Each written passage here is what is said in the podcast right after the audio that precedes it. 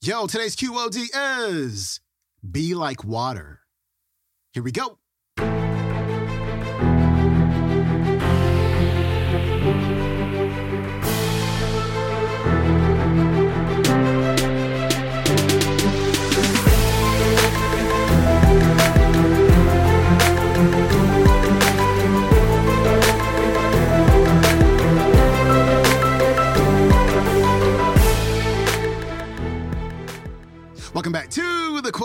Show. I'm your host, Sean Croxton of SeanCroxton.com. We've got Dr. Tom Morris on the show today, and he's going to reveal the number one cause of failure, which is inconsistency. You know, at the end of yesterday's episode, I talked about some of the traits of highly successful people. They're visionaries, they're action takers, they're decisive people, they're intuitive, and they're also consistent. Think about all the people who you love online, the people who you follow on social media, people whose podcasts you listen to. They're really consistent. You can expect them to be there almost every day for you. So if you're trying to grow your own business, are you being that? And if not, what's getting in your way? So Tom Morris today is going to break down three causes of persistent inconsistency. Tom Morris, coming up. Little things add up, which is why our next condition for success says in little things as well as in big things, we need a stubborn consistency in pursuing our vision. We need a determined persistence. Look at the word consistency. It comes from two Latin root words a verb, sto stare steti, that means to stand, and a particle, con, that actually means together. To stand together. Consistency is about standing together. Do my actions stand together with my words? Do my emotions and reactions stand together with my deepest beliefs and values? Do, do the members, people in my office stand together? Do the members of my family stand together or are we pulling apart? Consistency is always about standing together. I, I, I did a study of failure a few years ago. Why do so many small businesses fail? Why do so many mergers and acquisitions fail to have the results they were promised to have? Why do so many people feel like failures in the richest society in the history of the world with more good advice available than ever before? I learned something that surprised me. The number one cause of failure in our time, in our society, is self imposed self sabotage. People acting inconsistently with their own goals and values. Well, why would anybody act inconsistently with their own goals and values? Fear, temptation, laziness, distraction, diversion, confusion. There's so many causes. No wonder inconsistency is such a problem in human life. You want to do one thing and you find yourself doing the opposite.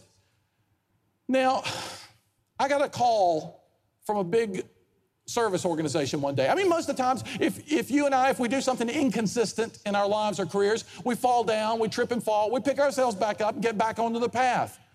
This company calling me, a top executive said, Tom, we've got a problem we need your help with. I said, What's the problem? Persistent inconsistency, she said. I said, Well, I never heard of that one before. Give, tell me what you're talking about. She said, Tom, we got vice presidents at war with each other.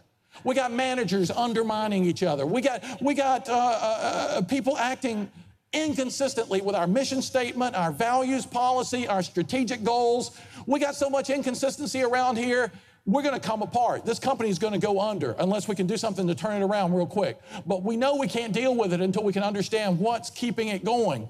Would you figure this out for us? I didn't know of any great philosopher who had ever commented on this particular phenomenon. So I had to use my secret weapon as a philosopher to solve the problem. I had to stare out the window for three days, and I came up with the answer. There are only three possible causes of persistent inconsistency. And you've seen this at work in people's lives. Number one, the most common, ignorance. People continue to act in an inconsistent way because they don't understand what they're doing. They haven't thought through the consequences of their behavior. They, they're rushing toward the edge of a cliff and they're not slowing down because they don't see it coming. That's the number one cause of persistent inconsistency in our time. Socrates hammered on that all the time.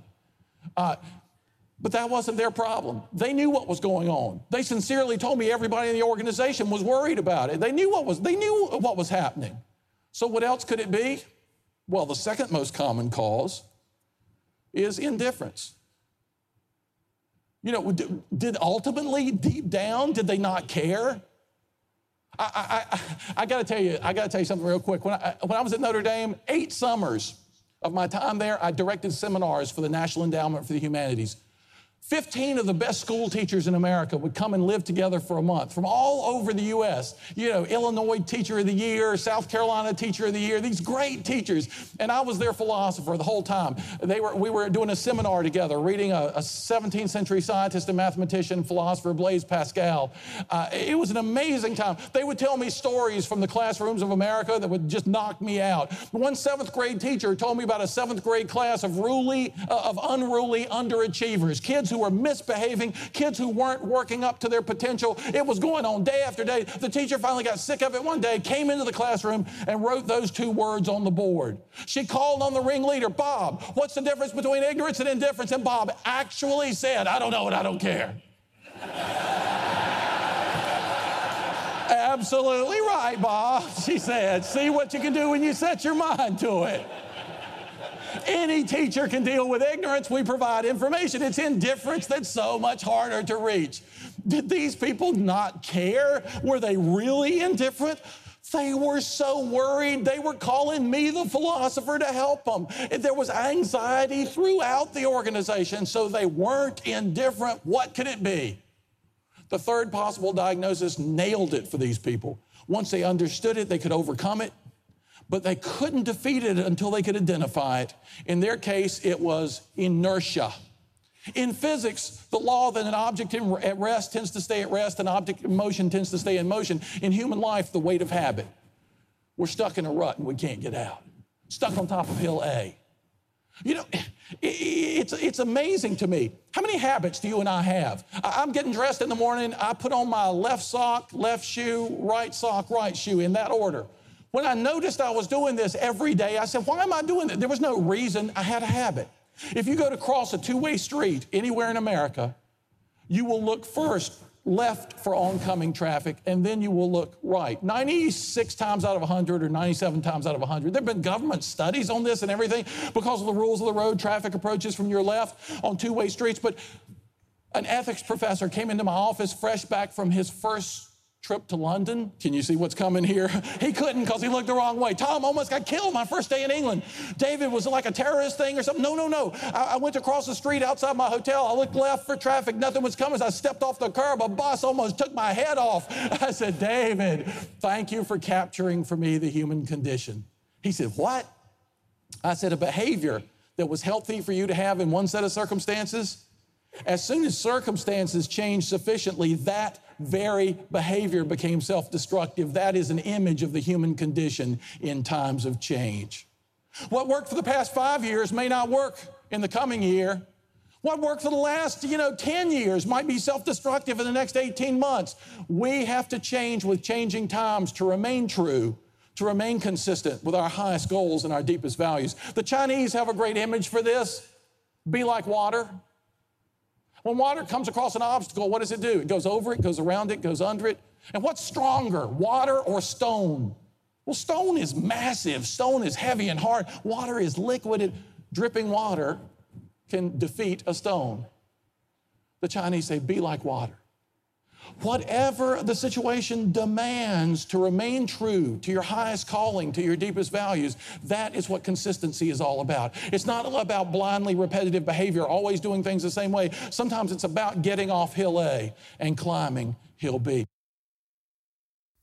That was Dr. Tom Morris. His website is tomvmorris.com. You can watch today's entire talk on the YouTube. It is called Tom Morris on True success.